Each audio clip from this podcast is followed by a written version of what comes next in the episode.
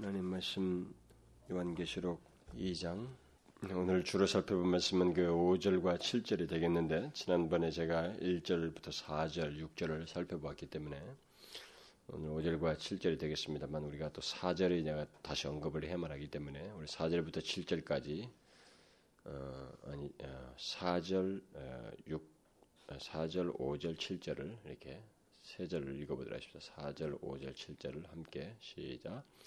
그러나 너를 책망할 것이 있나니 너희 처음 사랑을 버렸느니라. 그러므로 어디서 떨어진 것을 생각하고 회개하여 처음 행위를 가지라. 만일 그리하지 아니하고 회개치 아니하면 내가 네게 임하여 내 촛대를 그 자리에서 옮기리라. 귀 있는 자는 성령이 교회들에게 하시는 말씀을 들을지어다. 이기는 그에게는 내가 하나님의 낙원에 있는 생명나무 과실을 먹, 주어 먹게 하리라. 우리는 지난 시간에 이 예배소 교회를 향해서 어, 우리 주님께서 어, 천상의 주님께서 하신 그 말씀의 그 일부를 어, 살펴보았습니다. 그래서 먼저 주님께서 에베소 교회의 모든 것을 아시고 그들에게 있는 긍정적인 것들을 칭찬할 만한 것들을 이렇게 주로 말씀하셨던 것을 이제 살펴보았습니다. 에베소 교회의 성도는 우리가 지난번에도 어, 앞에 앞부분에서 다그 2절과 그 3절을 그 통해서 살펴본 바대로 굉장히 많은 장점을 가지고 있는 교회였습니다.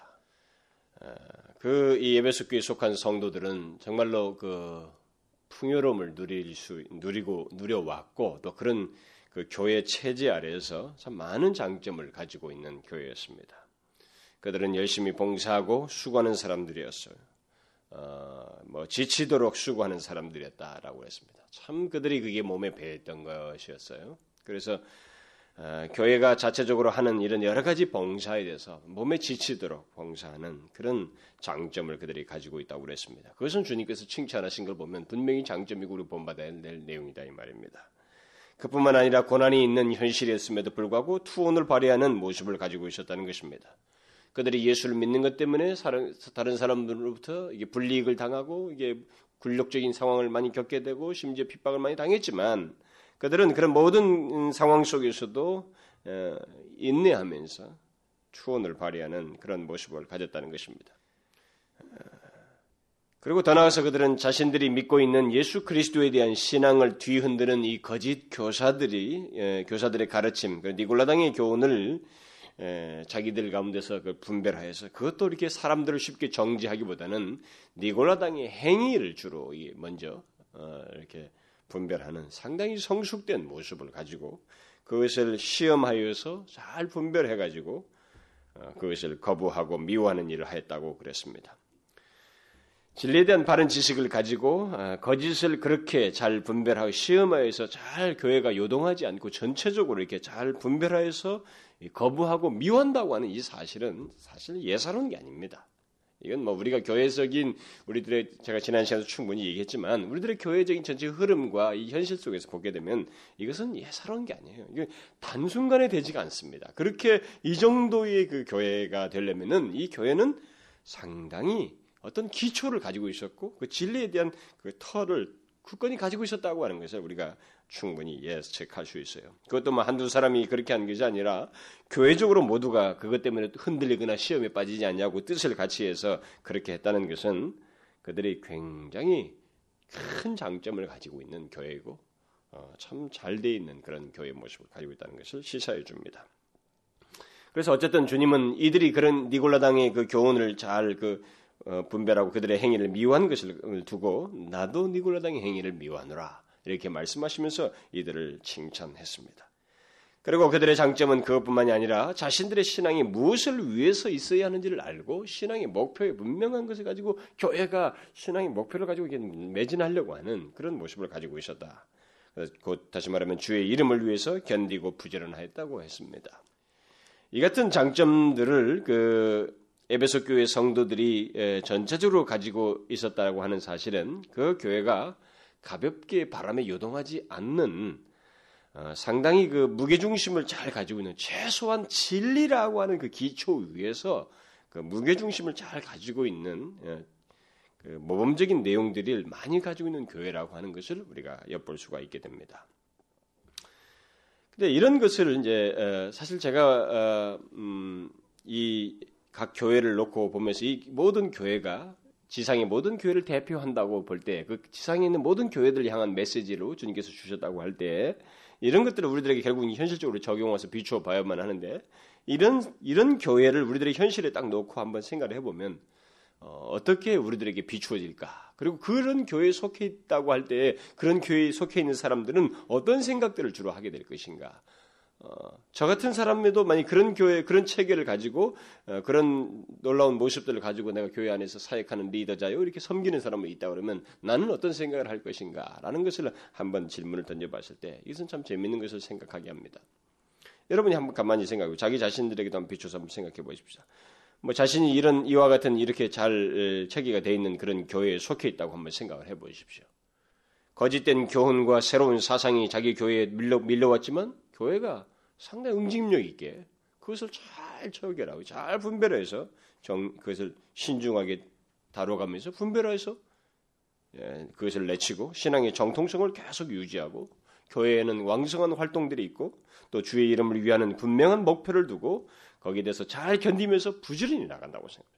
그게 뭐 우리 교회적인 것이기도 하지만 우리 모든 그 안에 속한 개인들이 우리 각자가 다 그런 모습을 교회는 원래 그 칼날을 갖게 돼 있습니다. 원래 칼날을 갖게 돼 있어요. 어, 그 칼날을 갖게 되기 때문에 이것은 사도 당시에도 마찬가지였습니다. 바울의 영향을 받은 에베소 교회는 바울의 칼날을 가지고 있었습니다. 그들은 피할 수가 없어요. 그러니까 그래서 그 지금까지도 그 교회사들이 주석가들이 다 말하는 게 뭐냐면 교회의 칼날은 사역자의 그 칼라와 흡사하다라고 하는 이게 비아냥거리는 게 아니라 그래도 불가피하게 우리들이 가지고 있는 인간 사회에서의 불가피하게 이런 현실이 있다라고 하는 것을 시사하는 그런 평들을 많이 해왔습니다. 그건 피할 수가 없어요. 그래서 뭐 그걸 누가 인위적으로 막 만들려고 하는 게 아니라 이게 닮아갑니다. 대체적으로 닮아가죠. 우리가 우리 현실에도 보다시피 뭐 교회를 그냥 막 밖으로 외향적으로 하는 그런 교회는 또 그게 흐름이 가잖아요. 리더자부터 그렇게 막 밀고 나가는 그렇게 가는 데가 있고 또 어떤 데는 또 말씀을 굉장히 중요시하면서 뭐 이렇게 좀 신중하게 하는 그게 그게 분위기가 되는 그렇게 돼 있습니다. 뭐 그게 있는데 어쨌든 이 예배석 교회는 진리의 기초에 상당히 잘 되어 있었어요. 우리가 알다시피 바울이 상당히 2년 반씩이나 말이에요. 그것도 매일 말씀을 강론하는 두란노에서 그런 참 좋은 그런 토양이죠. 그 다음에 디모데가 뒤를 이었고 사도 요한이 또 감독으로서 몇 년 동안 섬겼던 그런 교회이기 때문에 그야말로 모든 것이 기초가 잘 다져진 교회입니다. 자, 이런 교회 속에서 그렇게 잘 분별해서 교회 거짓된 교훈을 분별해서 내치고 그 다음에 왕성한 활동을 가지고 주의 이름에 대한 분명한 목표를 가지고 잘 견디면서 이렇게 부지런하단 말이에요. 이런 모습을 가지고 있을 때 이런 교회에 자기가 속해 있다고 한번 생각을 해보잔 말이에요. 그러면 우리들의 마음이 어떻게 어떨 것 같아요? 우리 보통 사람들 생각에 여러분들은 어떨 것 같습니까? 저도 이런 교회에서 만약 이런 그 체계를 가지고 잘 사역을 한다 그러면 저도 어떻게 어떤 생각을 제가 빠질까 한번 생각을 해보는 거예요. 일반적으로 일반적으로는 아마 대부분의 사람들은 그럴 거라고 봐집니다만은 일반적으로 사람들은 자신들이 그런 교회에 속해 있다는 것을 굉장히 행복해 할 것입니다. 그렇죠? 여러분 그렇지 않겠어요? 굉장히 행복해 할 거라고. 그리고 자랑스럽게 여길 것입니다. 우리들의 현실을 놓고 보면 사실 이런 부분에서 이런 장점을 가지고 있다고 할 때는 외면상으로 우리가 잘 분별이 안 되거든요. 잘 분별이 안 돼. 지금 주님께서 말씀하신 거예요. 무엇이 단점이 있다라고 말한 것, 책망할 것이 말한 것은 주님께서 말씀하신 거예요. 그러니까 사도 요한조차도 충격을 받는 상황이라고 사실이요. 이 메시지는 자기가 감독으로 쓴 그 교회를 향해서 이 결정적인 문제를 딱 제기했을 때 이 사람은 정말 몸이 소름을 끼쳤을 게 분명해요. 너무 충격적인 얘기라고. 그러니까 자기 조선자도 예민하게 예민하게 보지 못했던 부분을 주님의 시각에서 본 것이기 때문에 그렇게 외면상으로 크게 드러나지 않는 얘기였어요. 그러니까 그런 상태의 교회를 외견상에서 그런 교회 속에서 자기가 속해 있다고 할 때 우리는 굉장히 그 자랑스럽게 여길 게 뻔합니다. 그렇지 않겠어요? 제가 종종 그 듣는 그 교회에 자기 교회들에 대한 그 자랑 얘기들을 어, 내가 듣는 그 내용들 중에서는 여기 에베소 교회가 가지고 있는 이 장점들 중에 한두 가지밖에 안 그런 한두 가지 정도 내용을 가지고 자랑하는 게 되는 보편적이라고 하죠. 뭐 제가 듣는 건 대부분 대부분의 자랑 중에 하나는 예배소 교회가 가지고 있는 이 내 행위와 수고에 해당되는 내용이에요. 제가 이미 그 이 말들을 다 설명을 했습니다만 자기 교회에 많은 프로그램이 있고 많은 활동이 있고 좋은 교육 시스템이 있고 교회가 이렇게 잘 체계가 잘 되어 있어서 그런 시스템들 잘 가지고 있고 구역과 각 부서의 활동이 많고 각 기관들마다 그 대내외적으로 이런저런 활동들을 한다는 거. 저는 어느 교회가 잘 갖춰가지고 막 심지어 그 뭐 고아원, 양로원, 그다음에 정신 그 부채자들, 지체 부자들 막 이런 뭐든 이런 것을 확 왕성하게 잘하는 것에 대해서는 저는 굉장히 부러워요. 부럽다고. 사실 부럽습니다.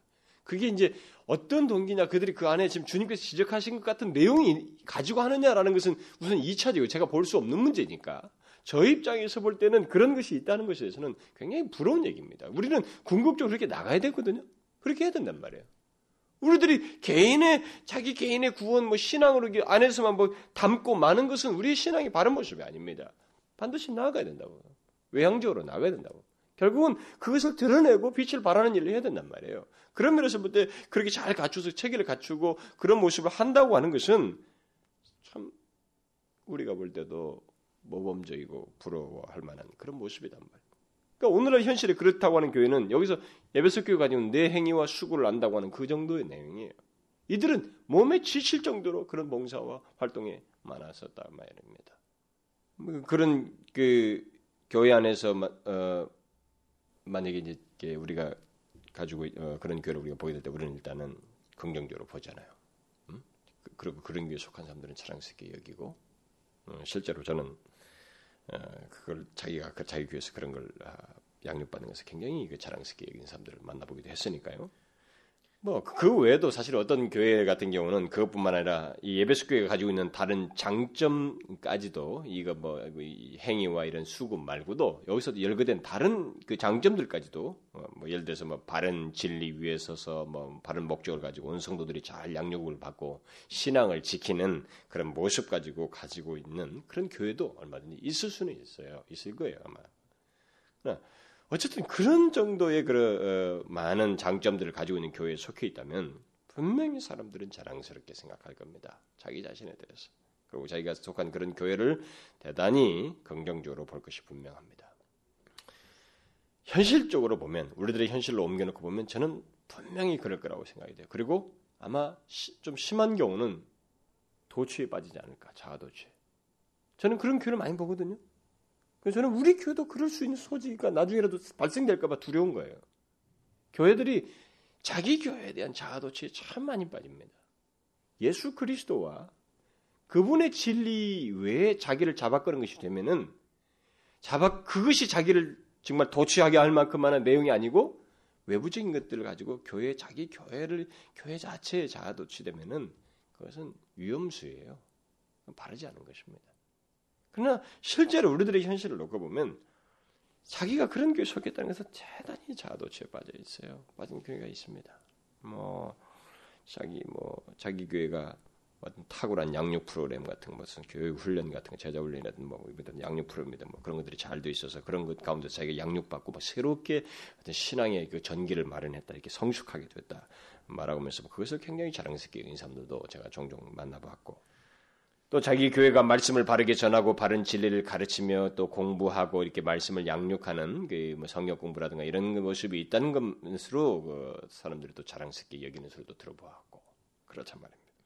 또 어떤 교회는 자기 교회에 훌륭한 찬양 집회 같은 거 뭐 그런 그룹들 뭐 그런 것이 활동들이 있어서 그걸 자랑스럽게 여기는 사람들도 있고 그런 우리의 현실을 놓고 볼 때 우리가 그렇게 자랑스럽게 여기는 그런 것들이 사실 예배석 교회에 비하면 그렇게 두드러진 것도 아니다 이 말이에요.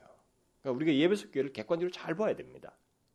이 여기 나오는 교회들을 먼저 뒤에서 나온 책망이라든가 지적받은 주님의 그 지적을 시점으로 해가지고 앞에 걸 보면 안 돼요, 사실은. 앞에서부터 쭉 장점대로 말씀하신 것을 다 보고 그런 가운데서 각 교회가 자기들이 다 이해하지 못하고 있는 것을 주님이 예리하게 보셨다고 하는 사실을 그들이 분별하지 못하고 있는 책망받을 어떤 내용이 자기들 가운데 드러나고 감추어져 있었다.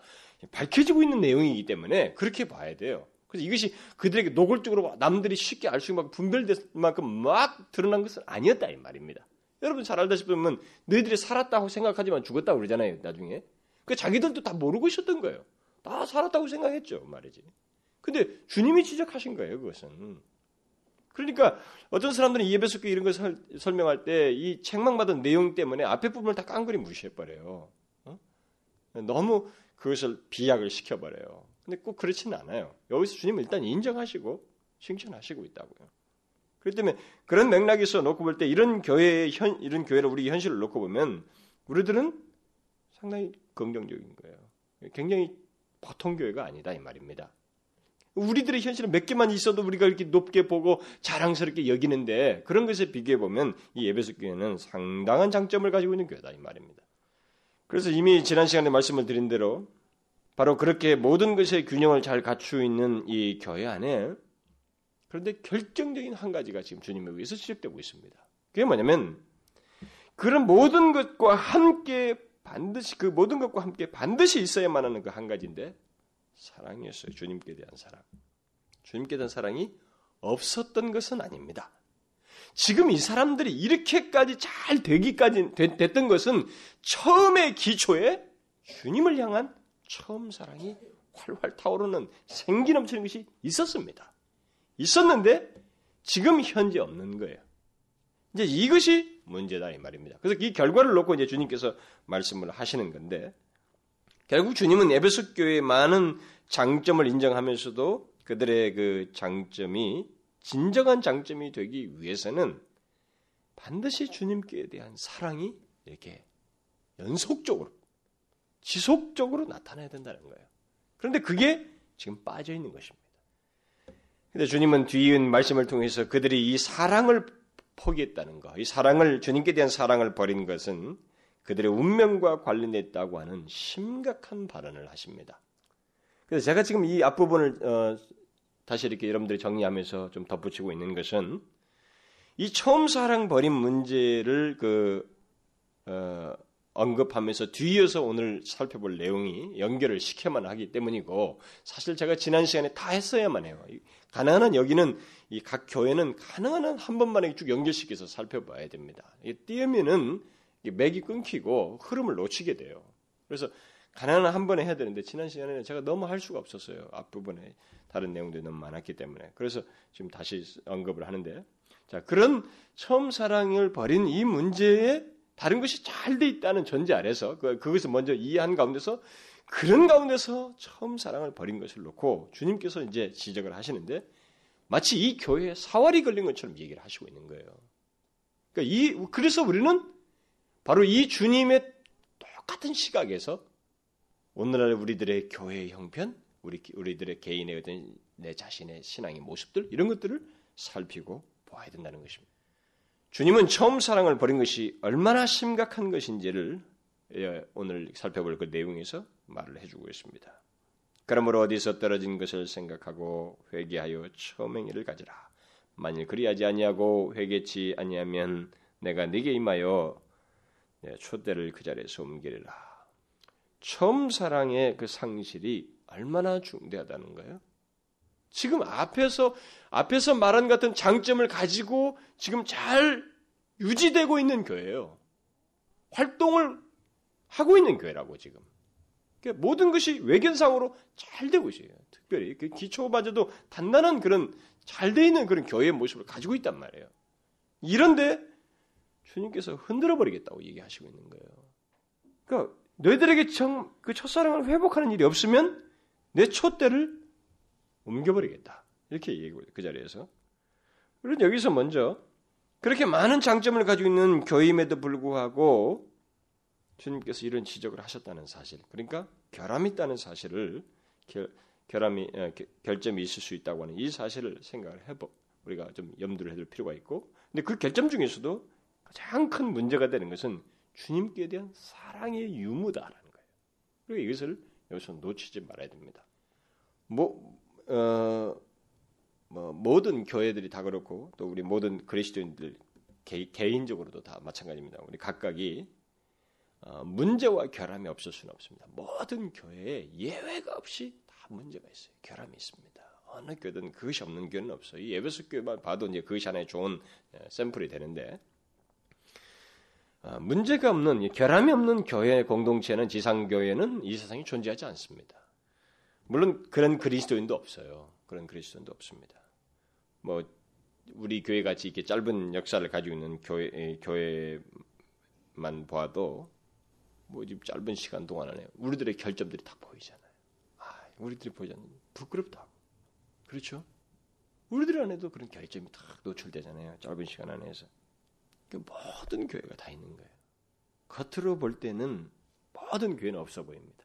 그래서 오늘 한국 교회 성도들 중에 이 자꾸 손님 신자들이 많은 거지. 게스트 크리스천들이 진짜 다 알고 싶어 하질 않는 거예요. 알면 상처받는다는 거죠. 응? 다 앉아서 있다 모르고 교회하고 깊이 들어오고 싶어 하지 않는 거예요. 그, 그게 잘하는 것 같습니다만 그것이 교회의 지체이기를 거부하는 거예요. 여러분 몸이 한 군데만 아파 보십시오. 전체가 아프잖아요. 아파야만 하는 거예요. 아파야만이 그 사람이 지체라고 하는 것을 증거하는 것입니다. 증명하는 거거든. 안 아프기 위해서 피하는 것이 있을 수가 없는 거예요. 같이 있어야 되는 거예요. 그것은 주님께서 말씀하셔서 아플 수밖에 없어요. 이 세상에는 밖으로부터 공격이 있고 안에서, 안에도 가짜가 들어와서 공격을 하고 병균을 일으키는 세균들이 침투를 하는 그런 일이 교회 안에 지상교는 있단 말입니다. 모든 데가 결점이 있어요. 그래서 뭐 교회를 다닐 때 가끔 이렇게 방문하는 교회 있잖아요. 방문하는 우리 교회도 방문하는 교인들이 있, 습니다만 방문하는 교회들은 외계인상을 보면 우리 교회 좋아 보일 거예요. 어? 우리 교회 와서 설교한 어떤 제 동력자들도 보면은 참 교회가 뭐 어떻다 이렇게 말하거든요. 그냥 속을 좀 들여보라고. 내가 몰라서 그렇다고. 아예 솔직히 제가 말을 해버리죠.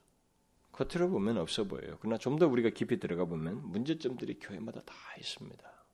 어떤 사람들은 또 그런 문제들을 잘도 파악을 해요. 잘도 파악을 해가지고 그 같은 공동체 교회 안에 조금 이제 처음에 볼 때는 안 그랬는데 와보니 들어오니까 조금 알게 되니까 뭐 아, 단점이 뭐 있다 없다 그런데 그건 당연한 거죠. 알면 생기는 거예요. 여러분 알면 생기는 것입니다. 사귐의 기간이 깊어지면 깊어질수록 우리는 단점을 많이 보게 됐어요. 여러분 결혼해서 부부 살아봐요. 연애할 때하고는 다르다고 살면서 단점 발견하는 세월이에요. 장점보다도 단점을 더 많이 보는 세월이 결혼 생활입니다. 존경하던 사람 멀리서 보던 존경하는 사람 가까이서 섬겨 보십시오. 그 다음부터는 단점밖에 안 보이는 거야 그 사람한테. 존경이 싹 가셔버린다. 인간은 사귐의 기간이 길어지면 길수록 단점들을 많이 보게 되는 것입니다. 공동체는 그렇게 돼 있어요. 근데 문제는 뭐냐면 자기가 그 공동체 안에 있으면서도 그 본 것을 비판한다는 거예요. 자꾸. 그 결점을 인정을 안 한다는 것입니다. 결점에 대해서 자기와 관련도 안 시키고 잘 인정을 안 하려고 한다는 거예요. 그러니까 그것은 공동체 안에 들어오면서 처음에는 안 그랬는데 들어와 보니까 뭐 어떻다라고 하면서 비판을 한다든가 이렇게 예리하게 정죄를 하는 사람들은 그리스도의 몸의 지체이기를 거부하는 사람들이고 그것을 스스로 부인하는 거예요. 그건 그리스도의 지체로서의 할 모습이 아니에요. 당연히 그것을 알아야 되고 그 가운데서 자기가 고통을 감내해야 되는 것입니다. 그런데 교회 안에 보면은 물론 다른 교회에서 상처를 받고 왔기 때문에 그런 것에 예민한 사람도 있지만 빨리 눈을 떠야 돼. 공동체는 결점이 있습니다. 그리고 그 결점은 감당하라고 있는 거예요. 우리 서로가. 그리고 함께 지라고 하는 것이지. 여기서도 보면은 너희 교회 중에 누가 첫사랑을 버렸느니라 이렇게 말하지 않아요. 에베소 교회 전체를 얘기하신다고 지금. 같이 져야 할 문제예요. 전체적으로 이 같이 생각. 그러나 이 전체를 향해서 하시는데 듣는 이는 다 각각 듣는 거예요. 각각. 자, 교회는 모든 공동체, 모든 그리스도인은 결함이 있습니다. 결점이 있어요. 이 세상에 사는 날 동안 영화롭게 되기 전까지는 완전한 교회를 우리가 보기 전까지 있습니다. 문제는 그 결함이 결함이 뭐 있 는 이 문제를 예, 있고 없고 이 문제가 아니라 일단 결 결함이 있다는 이 사실보다 더 중요한 문제는 아, 그런 결점을 교회나 우리 개인이 자기에게 있는 그 결점이 무엇인지를 정확히 알고 그것을 하나님 앞에서 다루려고 하느냐라는 거예요.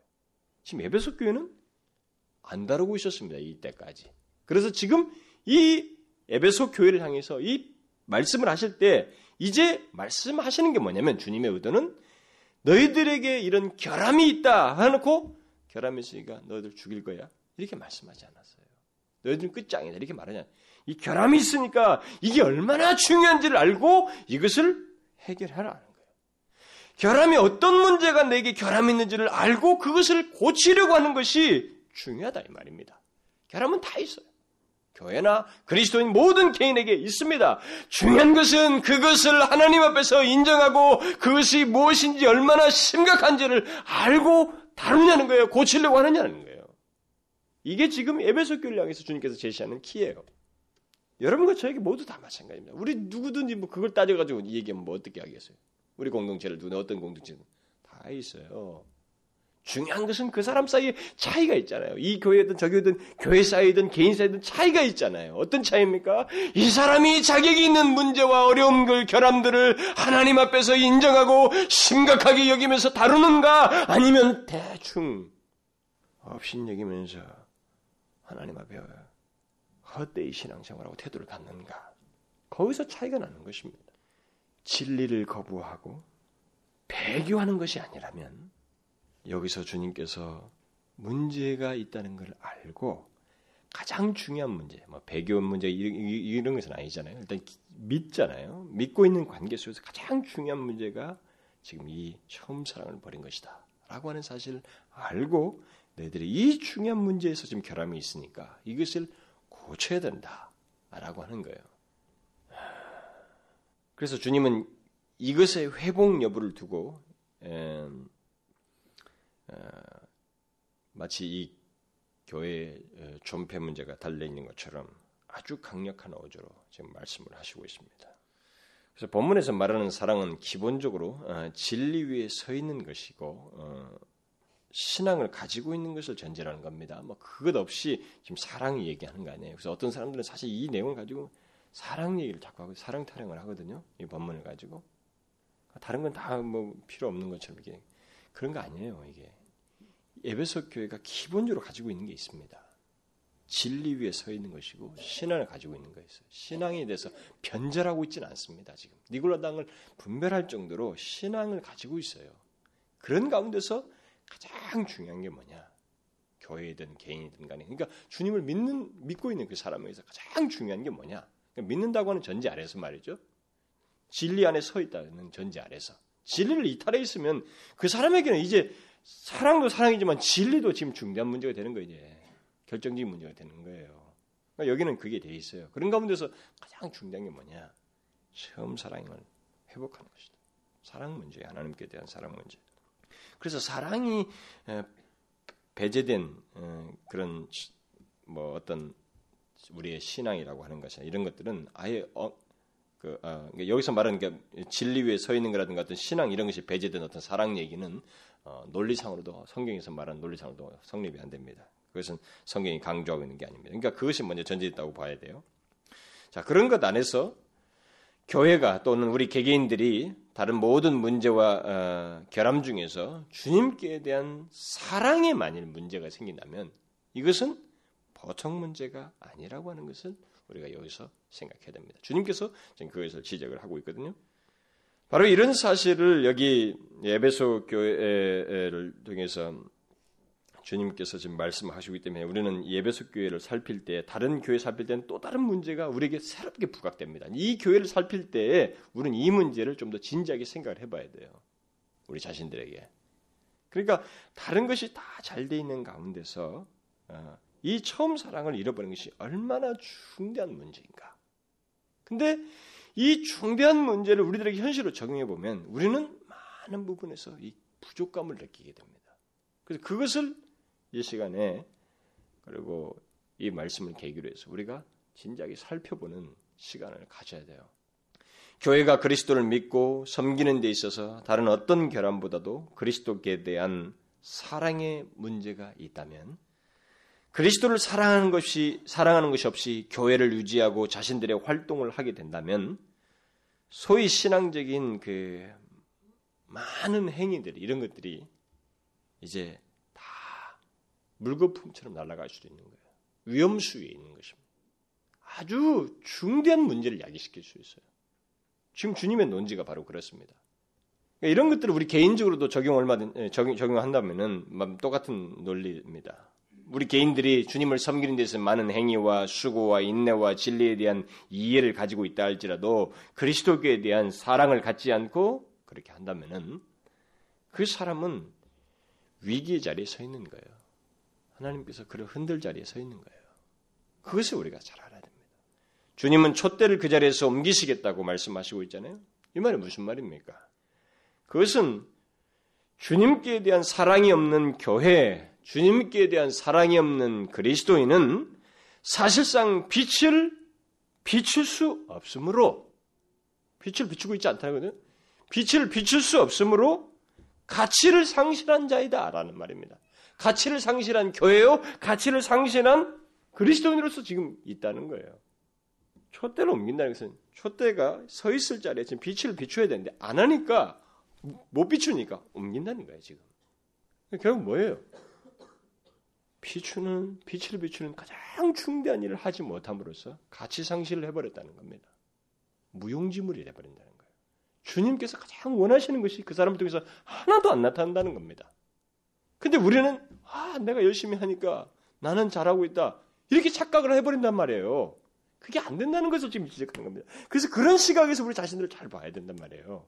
교회와 우리 개인들을. 우리들이가 우리가 무엇을 했습니다가 문제가 아니라 지금 주님께서 말씀하신 좋다 이게요. 초대는 뭐냐? 빛으로 비춰야 된다. 무엇으로 빛을 비추느냐? 그리스도교에 대한 사랑이 있어서 행하는 것이 아니면 빛을 못 비춘다. 이 말씀이에요, 지금. 그러니까 너희들이 지금 앞에서 많이 하는 것이 있지만 이것이 사랑이 없어서 하게 되면 결국 빛을 상실하게 되어서 가치가 없어진다 이게요. 우리는 여기서 아주 중요한 사실을 배우게 됩니다.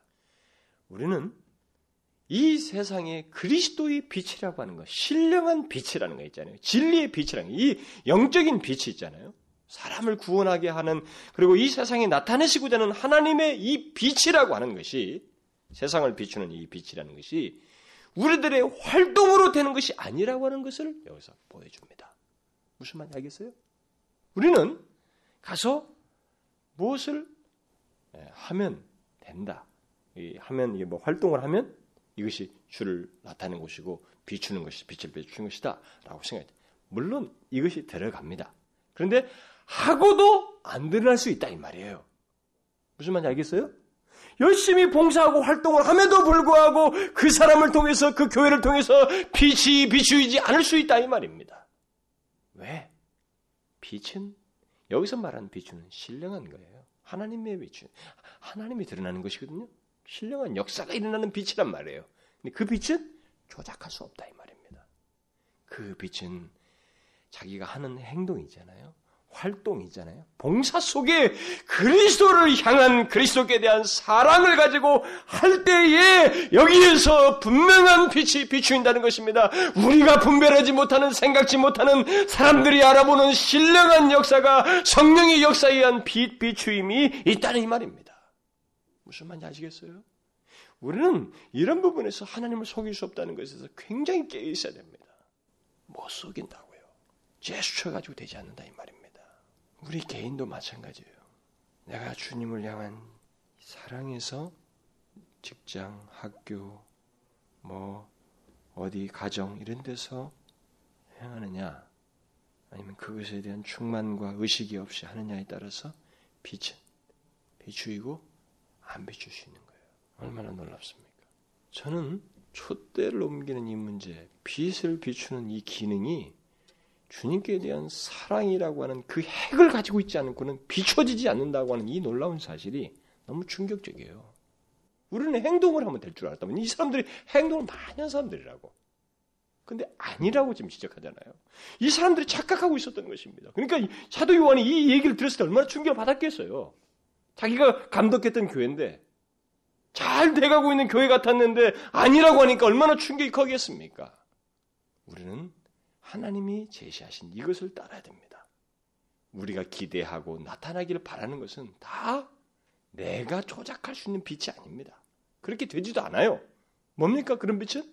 다 신령한, 진정한 하나님의 신적인 빛이에요. 그것을 통해서 사람이 바뀌고 그들에게 도전이 되고 눈을 뜨게 되고 그들로 하여금 주님을 향하도록 하는 마음을 불러일으킨단 말이에요. 그런 신령한 역사는 진실로 그들에게 그리스도를 향한 사랑이 있었단 말이에요. 그리스도에 대한 사랑에 의해서 그것이 중심이 되어서 핵이 되어서 하는 것이어야 된다 이 말입니다.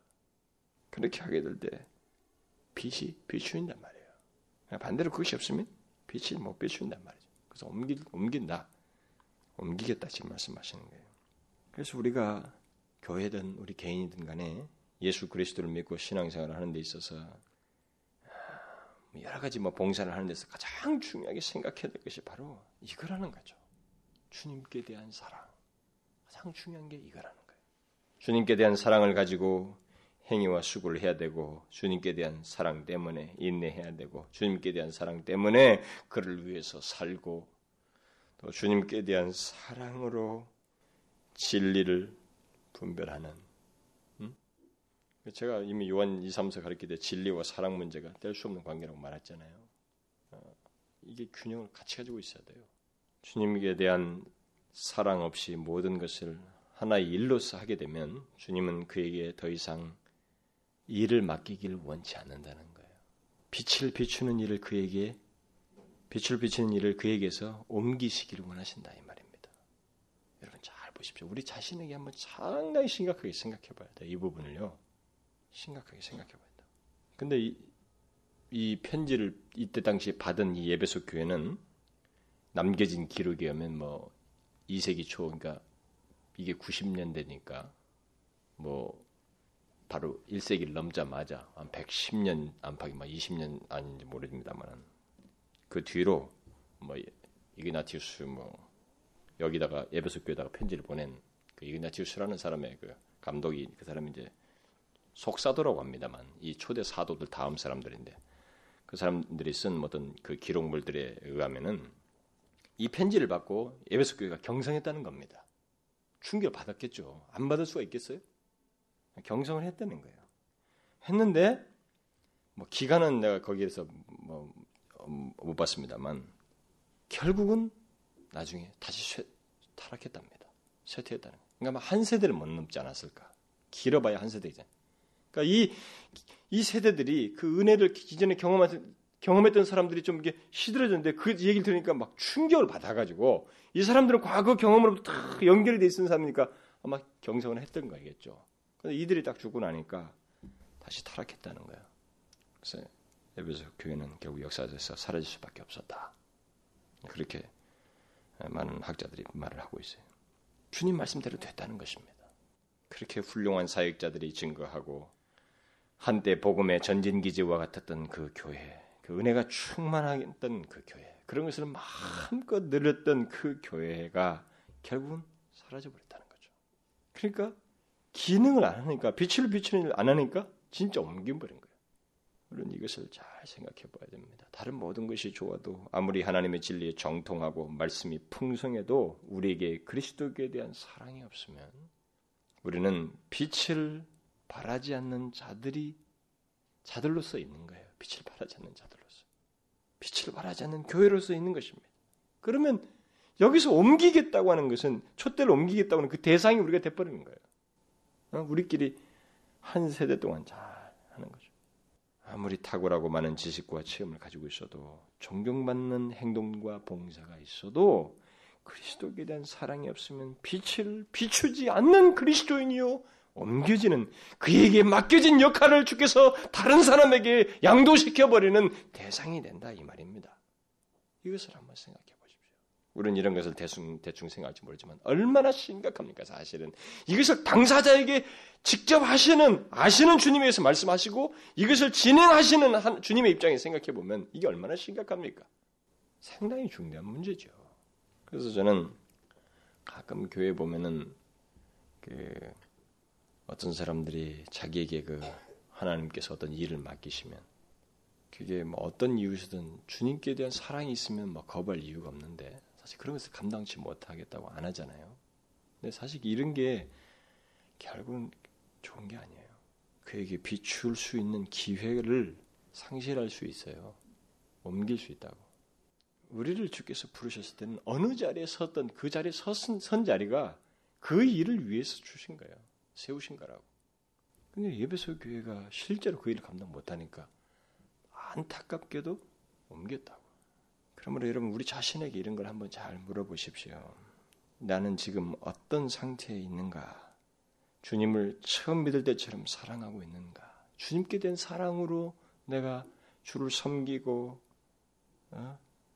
교제하고 예배하고 봉사하고 있는가 한번 물어보십시오. 우리 자신들에게 자신의 모든 봉사와 신앙적인 내용들이 그리스도를 사랑함으로써 하는 것인지를 한번 물어보라. 저는 우리 모두가 주님께 대한 사랑으로 우리 공동체가 주님께 대한 사랑을 가지고 섬기고 봉사하고 신앙의 삶을 삶으로써 아, 주께서 이런 말씀을 우리에게 충격적으로 하지 않는 않기를 간절히 소원하죠. 이게 너무 중대한 문제니까. 그리고 너무 결정타잖아요. 만약 우리를 향해서 주님께 주님께서 그렇게 말씀 아, 아, 너희들에게는 다른 건 다 있는데 처음 사랑이 없다. 만약 이렇게 말씀하신다면 얼마나 끔찍하겠어요? 뭐 여러분들은 별로 충격이 여들는지 모르지만 저 같은 경우는 너무 끔찍하다고 생각해요. 다 수포로 돌려버릴 수 같은 그런 기분이라고요. 그래서 내가 얼마나 활동을 하고 무엇을 지금 뭐 하고 또 뭐 어떤 신앙연을 가지고 있는가 이런 것을 생각하기보다는 그 모든 것 속에 주님께 대한 사랑이 있느냐 이것을 내가 자신에게 진지하게 물어봐야 된다는 거죠. 우리는 항상 이 물어야 된다는 거죠. 한번 물어보세요. 나는 지금 처음 사랑을 가지고 하나님을 섬기고 있는가? 처음 사랑을 가지고 하나님 하나님을 향하고 있는가? 그리고 이 공동체 안에서 활동을 하고 봉사를 하는가? 한번 물어보세요. 뭐저 같은 목사에게 이 같은 질문은 뭐 더더욱 심각하고 중대한 문제가 아닐 수가 없죠. 주님을 사랑함으로 사역을 하느냐? 아니면 네가 맡은 것이 있으니까 목사이기 때문에 의무적으로 하느냐?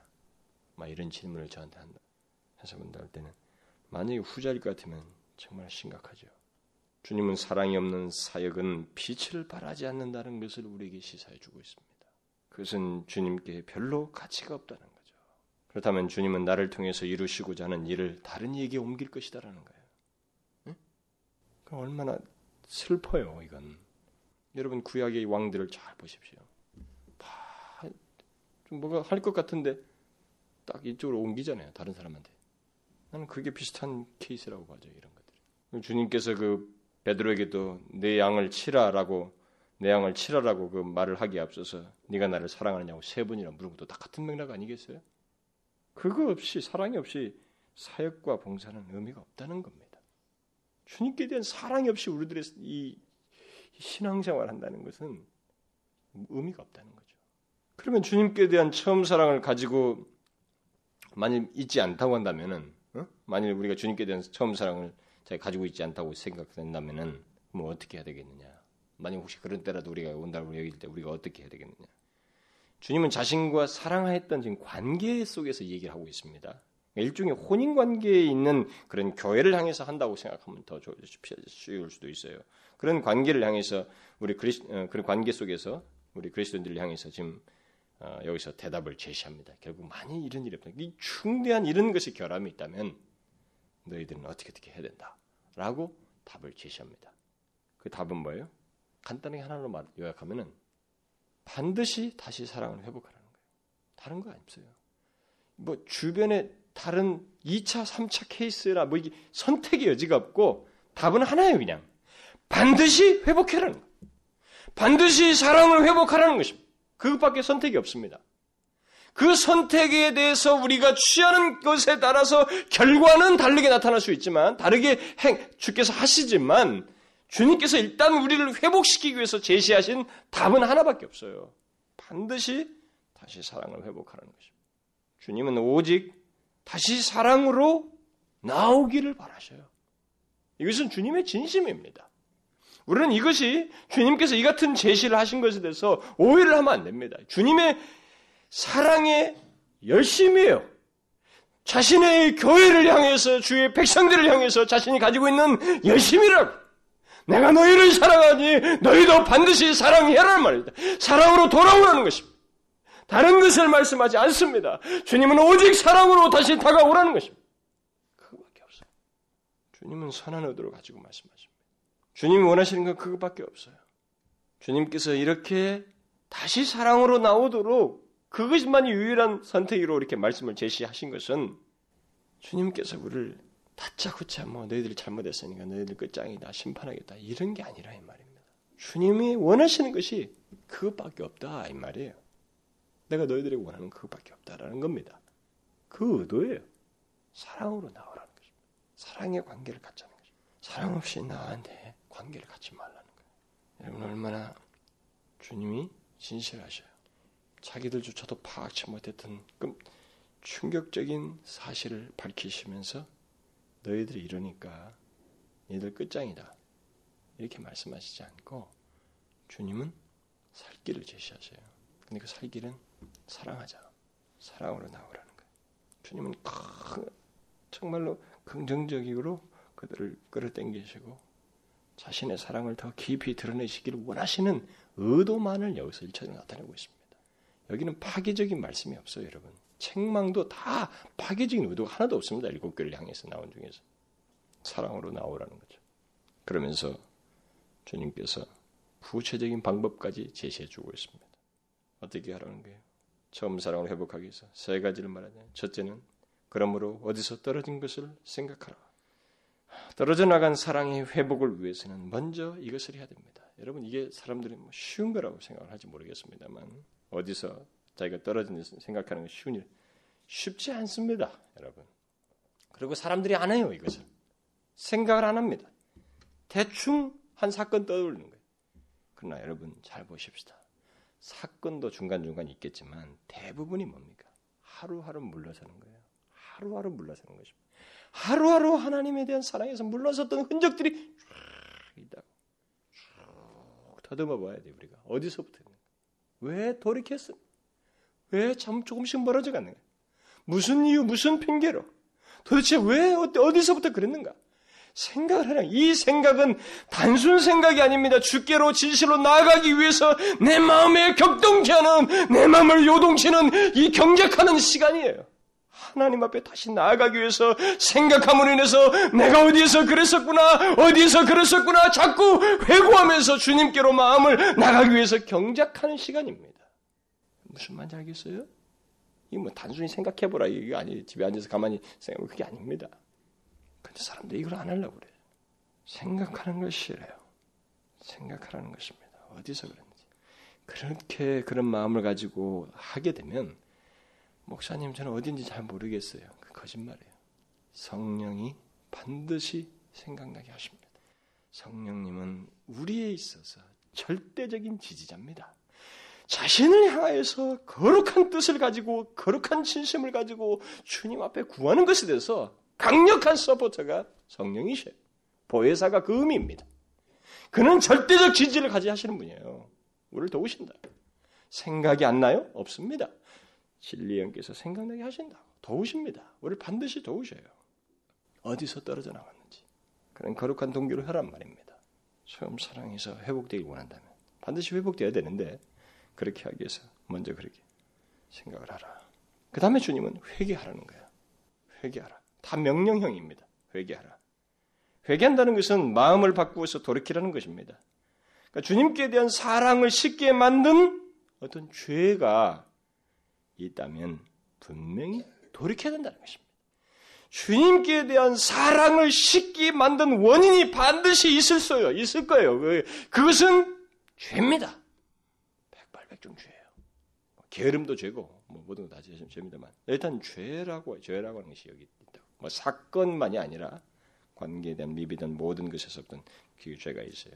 그 죄를 많이 이제 알게 되었을 때 쉽게 만든 그 죄가 있다고 여기 분별되었을 때 이제는 처음 사랑을 회복하려면 그 죄를 쉽게 만든 죄로부터 돌이키라는 것입니다. 반드시 돌이키라는 거예요. 멀어지게 만든 그 죄가 있는데도 불구하고 그것을 가만히 놔둔다면 처음 사랑은 회복될 수 없습니다. 지금 이 같은 말씀을 명령으로 하신 걸 보게 되면 처음 사랑을 회복하는 문제는 가만히 앉아 사는 게 아니라는 것을 말씀하시고 있어요. 심리적인 문제가 아니라는 것입니다. 정신적인 문제가 아니라는 거예요. 그냥 마음 다지게 하는 게 아니라는 것입니다. 이 처음 사랑을 회복하는 이 문제는 굉장히 마음을 쏟으면서 실제로 자기가 그 주님의 사랑에서부터 그 끊게 만들었던, 쉽게 만들었던 죄를 끊고 일어서는 삶과 행동을 수반한다는 것을 말씀하고 있어요. 사랑의 회복을 위해서는 자신의 죄악된 상태로부터 일어나는 일이 있어야 된다는 것입니다. 여러분 잘 생각해 보십시오. 자신, 자신이 주님께 대한 처음 사랑으로 돌아가고 싶다면 한번 잘 생각해 보십시오. 처음 사랑을 방해하는 죄가 뭡니까? 자기에게 있어요. 처음 사랑을 잃어버린 사람이라면 있습니다. 그것을 돌이켜야 돼요. 꺼내야 되는 것입니다. 그거 가지고 있으면 처음 사랑 회복 안 됩니다. 그 다음 마지막으로 처음 행위를 가지라 이렇게 말하고 있습니다. 이것은 이전에 주님을 사랑함으로 모든 일을 행했던 것처럼 그렇게 행하라는 거예요. 그 처음 행위래요. 가지라는 거죠. 지금 네가 하는 모든 행위들을 그때 가졌던 것처럼 사랑함으로 주님을 사랑함으로 행하라는 것입니다. 아니 이것 이것조차도 조금 어떻게 하면 처음 행위를 가질 수 있습니까라고 좀 구체적으로 말씀해 주지 않고 어떻게 탁 잘라서 말씀하셨을까? 지금까지 말하는 것은 생각하고 회개하고 처음에 가지라면 너무 딱딱딱 자른 것 같고 이게 어떻게 해서 이게 처음 사랑을 회복하는데 이 방법일까 좀 무엇일지 모르지만 여러분 우리들이 그렇게 자꾸 나태하고 게을러요. 그러니까 뭔가 우리는 굵직한 걸 주면은 참 세부상을 자꾸 찾고 싶어요. 그러니까 세부상을 찾고 그것만 딱 해놓고 다 했다. 손 띄고 싶어하는 습성이 있어요 우리에게. 그래서 주님 보십시오. 주님의 말씀을 잘 보시면 우리가 성경의 진리의 그 맥을 찾을 수가 있는데 주님은 이런 말씀에 대해서 우리가 구체적으로 잘 생각해 볼 수 있잖아요. 주께로 돌아가는 이 문제, 처음 사람 회복하는 것은 마음의 마음이 뭐 다시 싹 트는 어떤 시간들을 갖기 위해서 조금 머물러 그라든가 뭐 이렇게 어? 어, 좀 조용히 마음을 정리하고 뭐 사랑에 채워진 어떤 계기와 시간들을 가짐으로써 뭐 될 것이다라고 하는 우리들의 이런 흔한 생각을 깨버리는 얘기를 하시고 있는 거예요. 처음 사랑을 회복하려면 내가 좀 기도원에 가서 기도도 좀 하고 마음 정리도 좀 하고 좀 뭐 기다렸다가 주님께서 기다리는 중에 어떤 뭐딱 동기부여도 하시고 뭐가 역사가 있고 좀 이렇게 하면 되지 않느냐. 처, 처음 사랑으로 돌아갈 상황을 알고 생각해서 깨닫게 되고 죄를 분별하고 이랬으면 그것이 알게 된 것으로 인해서 바로 그 다음에 하는 것은 이렇게 직접적으로 몸을 움직이는 것이지 알고 있음에도 불구하고 또 다른 계기를 운운하면서 주저하고 있는 것은 신앙이 아니라는 거예요. 그건 신앙이 아니라는 거예요. 앞에서 그랬잖아요. 제시한 것이 다 처음 사랑으로 돌아갈 필요를 분명히 알고 어? 생각하고 그래서 성령의 도우심을 받고 그래서 죄가 있는 것을 해결 거기서부터 끊고 돌이키는 이런 행동들 그리고 실제로 자기가 하는 행동 속에서 생각하면서부터 주님을 향해서 그 기경된 마음으로 사랑하는 마음으로 기꺼이 하고자 하는 열심들이 분명히 우리에게 동, 동료가 됐을 텐데 그것으로 모든 일을 할 때마다 아 그래 내가 이전에 주일날 예배할 때 정말 그런 마음도 없었지 오늘은 주님 제가 주를 사랑하는 마음으로 예배하기를 원합니다. 그렇게 하라는 거예요. 그렇게 하는 문제를 가지고 무슨 동기부여를 주십시오, 무슨 감동을 주십시오, 뭐 이렇게 하고 시간을 지체하고 머물 수 있는 것이 필요가 없다는 것입니다. 답이 내려진 것에 대해서는 시간이 필요가 없어요. 답이 내려지기까지 기다림이라고 하는 것이 성경에 있지만은 답이 내려진 것에 대해서는 지체가 없는 거예요. 그래서 이런 식으로 말씀하시는 거예요. 그래서 다 명령형으로 말하는 것입니다. 일체의 기다림이나 어떤 심리적인 변화를 선행, 심적인 변화 같은 것이 선행할 것을 말하지 아니하시고 어디서 떨어진 것을 생각하고 그것의 원인이 되는 것을부터 돌이키고 이전에 사랑이 사랑으로 행한 것처럼 행하라 그렇게 말하고 있는 것입니다. 결국 처음 사랑의 회복은 심적인 문제가 아니라는 것입니다. 사랑이 식어진 원인으로부터 돌이켜서 사랑 있는 행실을 다시 갖는 것 이게 처음 사랑을 회복하는 것이 무슨 말인지 알겠어요? 그래서 자기 자신이 처음 사랑을 잃었다라고 생각한다면 그는 이 말씀을 따라서 주님께서 제시한 이 방법을 따라서 그대로 행하면 되는 거예요. 모든 것에서 모든 행실 속에서. 그래서 주님은 에베소 교회에게 너희들이 만일 이것을 하지 않는다면 처음 사랑을 버렸음에도 불구하고 그렇게 하지 않는다면 옮길 것이다. 경고를 하시고 제가 여러분들에게 항상 성경을 볼 때 어떻게 보라고 그랬습니까? 성경의 주의 백성들을 향해서 하시는 경고가 다 어떤 의도라고 그랬어요? 다 사랑의 동기입니다. 응? 사랑이 없으면 경고할 필요가 없는 거야. 그래서 제일 무서운 성경 단어가 뭐냐면 내어 버려두사야. 여러분 계시록 1장에 나오잖아요. 내어 버려두심 아닙니까? 어떤 사람들 내어 버린다. 심판에 해당자들 정죄를 받는 그들은 내어 버려두신다고 그랬잖아요. 그게 제일 무서운 거예요 성경에서. 하나님의 백성은 내어 버려 두지 않아요. 구하기 위해서 경고한다고요. 깨어나고 말씀하시는 것입니다. 붙드는 거예요. 일어나라고 말씀하시는 거예요. 주님은 촛대를 옮기겠다는 게 그분의 목적이 아닙니다. 처음 사랑으로 돌아가라는 거예요. 그것을 말씀하시겠어 경고를 하시는 것입니다.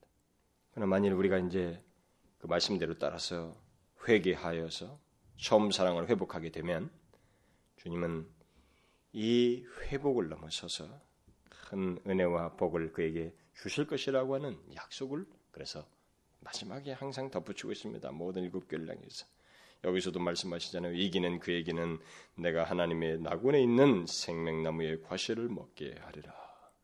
모든 그 일곱 교회마다 이기는 자에게 약속의 말씀을 주시고 있습니다만 제가 그 그런 문제에 대해서 이미 총괄적으로 언급을 했잖아요. 했습니다만 아, 그 내용들은 각 교회를 향해 주시는 그 말씀에 순종하는 각 교회를 향해서 지금 말씀하시잖아요. 경고를 말씀하시고 권면하시잖아요.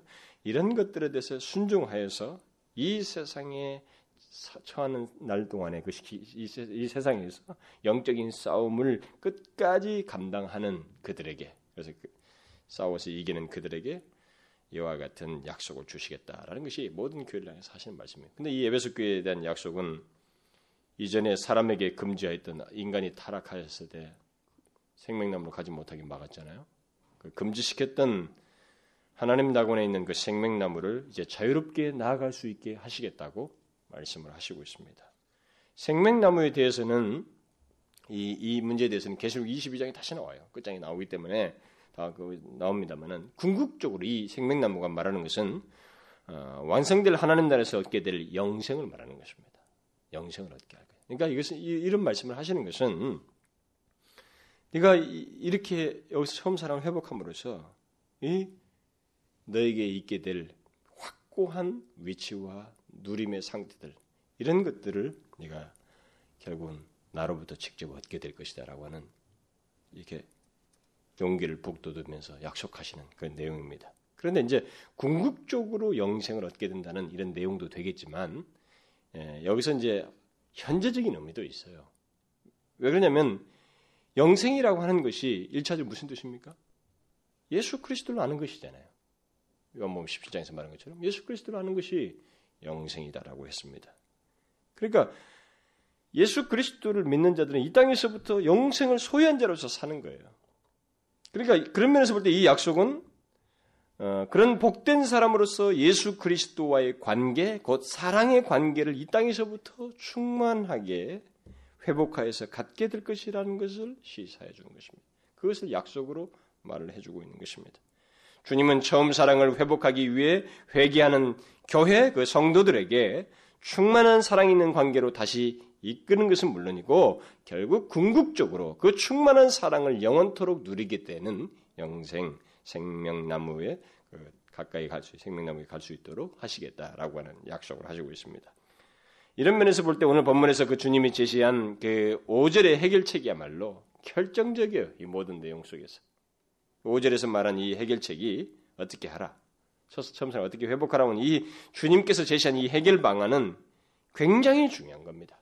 그대로 하게 되면 그렇게 하면 촛대를 그 자리에서 옮기지 않을 것이지만 그렇게 하는 자는 영원한 생명은 물론 더 풍성한 사랑의 관계로 이끌 것이다. 라고 말을 합니다. 여러분, 본래 관계 속의 사랑이라고 하는 것은 그 사이에 있는 그, 그 사이 속에서 어떤 문제와 어려움과 어떤 사건들이 있어요. 가지고 막 다퉜던 사건이든 어떤 결함이 됐던 사건이든 어떤 사건이 있단 말이에요. 근데 이 사건을 통해서 사건을 해결하기 위해서 그런 결함들을 문제들을 해결하기 위해서 서로가 노력할 때, 그것을 극복하기 위해서 진실로 노력할 때에 그래서 노력해서 그 문제를 극복했을 때 이 두 사이의 관계가 어떻게 돼요? 이전보다 더 mil착되어지고 감미롭습니다. 새로워요. 주님은 지금 그 얘기하시는 거예요. 영생의 충만함이잖아요. 그것은 주님과의 갖는 이 사랑의 충만한 관계를 말한다고.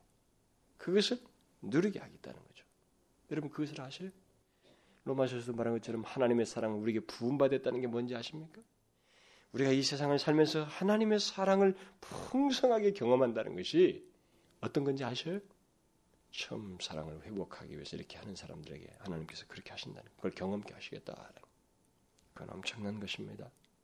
우리가 신앙생활 하면서 굉장히 그 감미로운 정말 크게 그큰 놀라운 신비스러운 정말 그 의뢰인 경험들이죠. 우리가 더욱 충만하고 요동치지 아니할 그런 은혜의 경험들이 되는 거 아니겠어요? 그게 그걸 약속하시고 있어요. 주님은 결과적으로 약속으로 끝내요. 뭡니까? 용기를 북돋고 세우고 일으키기 위해서 이 에베소 교회가 처음 사랑을 잃어버린 그 교회를 향해서 이렇게 세우기 위해서 결국 그렇게 하시고 있어요. 만일 여러분과 저 우리 사이에 주님을 향한 처음 사랑을 잃어버릴 듯한 그런 모습을 가지고 있다면 주님은 우리를 향해서 긍정적인 면에서 이렇게 말씀을 주신 거예요. 회복하자는 겁니다. 너 이 때를 통해서 생각해 봐라. 이 계기를 통해서 생각하고 나오라는 거죠. 더 충만한 사랑의 관계로 나오라는 거죠. 여러분, 주님께서 제시한 이 방법대로 하십시오. 지금까지 그저 이게 신앙생활 하느니 하고 그게 전부이고 운명인 것처럼 이렇게 축축축 지나가지 마시고 자기가 주님께 대한 이전에 처음 때 가졌던 그 사랑보다도 그 사랑을 잃어버렸다면 답은 하나밖에 없어요. 반드시 회복해야 됩니다. 어떻게 해요? 잘 생각해 보십시오. 어디서부터 떨어진지. 뭐가 가로막고 있습니까? 회개하십시오. 돌이키란 말입니다. 그리고 모든 것에서 주님과의 관계를 표현하는 모든 것 속에서 그때 처음에 가졌던 그 사랑을 되새기며 그 사랑을 기억하고 그 사랑하는 마음으로 주님 앞에 나오십시오. 우리는 인격적인 존재들에서 사랑하는 마음이 떠오르는 것입니다. 가질 수 있어요. 특별히 예수 그리스도께서 나를 위해서 주신 십자가를 생각해 보십시오. 그 사랑의 끝없는 사랑의 샘을 생각해 보시라 이 말입니다. 그분을 향해 사랑이 다시 솟아나게 되는 원점이에요, 우리가. 참 사랑을 꼭 회복하십시오. 기도하겠습니다. 우리를 사랑하시고 우리로 하여금 예수 그리스도와의 그 사랑의 관계 속에 두신 것을 감사합니다. 주님은 우리를 향하여 끝없이 사랑하시지만 우리는 하나님이여 그것에 대해서 참으로 변덕도 심하고 모든 것에서 내 기분과 상황 이와 따라서 하나님이여 진실치 못한 모습을 우리가 갖게 됩니다. 하나님이여 우리가 예배소 교회와 같이 처음 사랑을 상실한 가운데 있사오거든.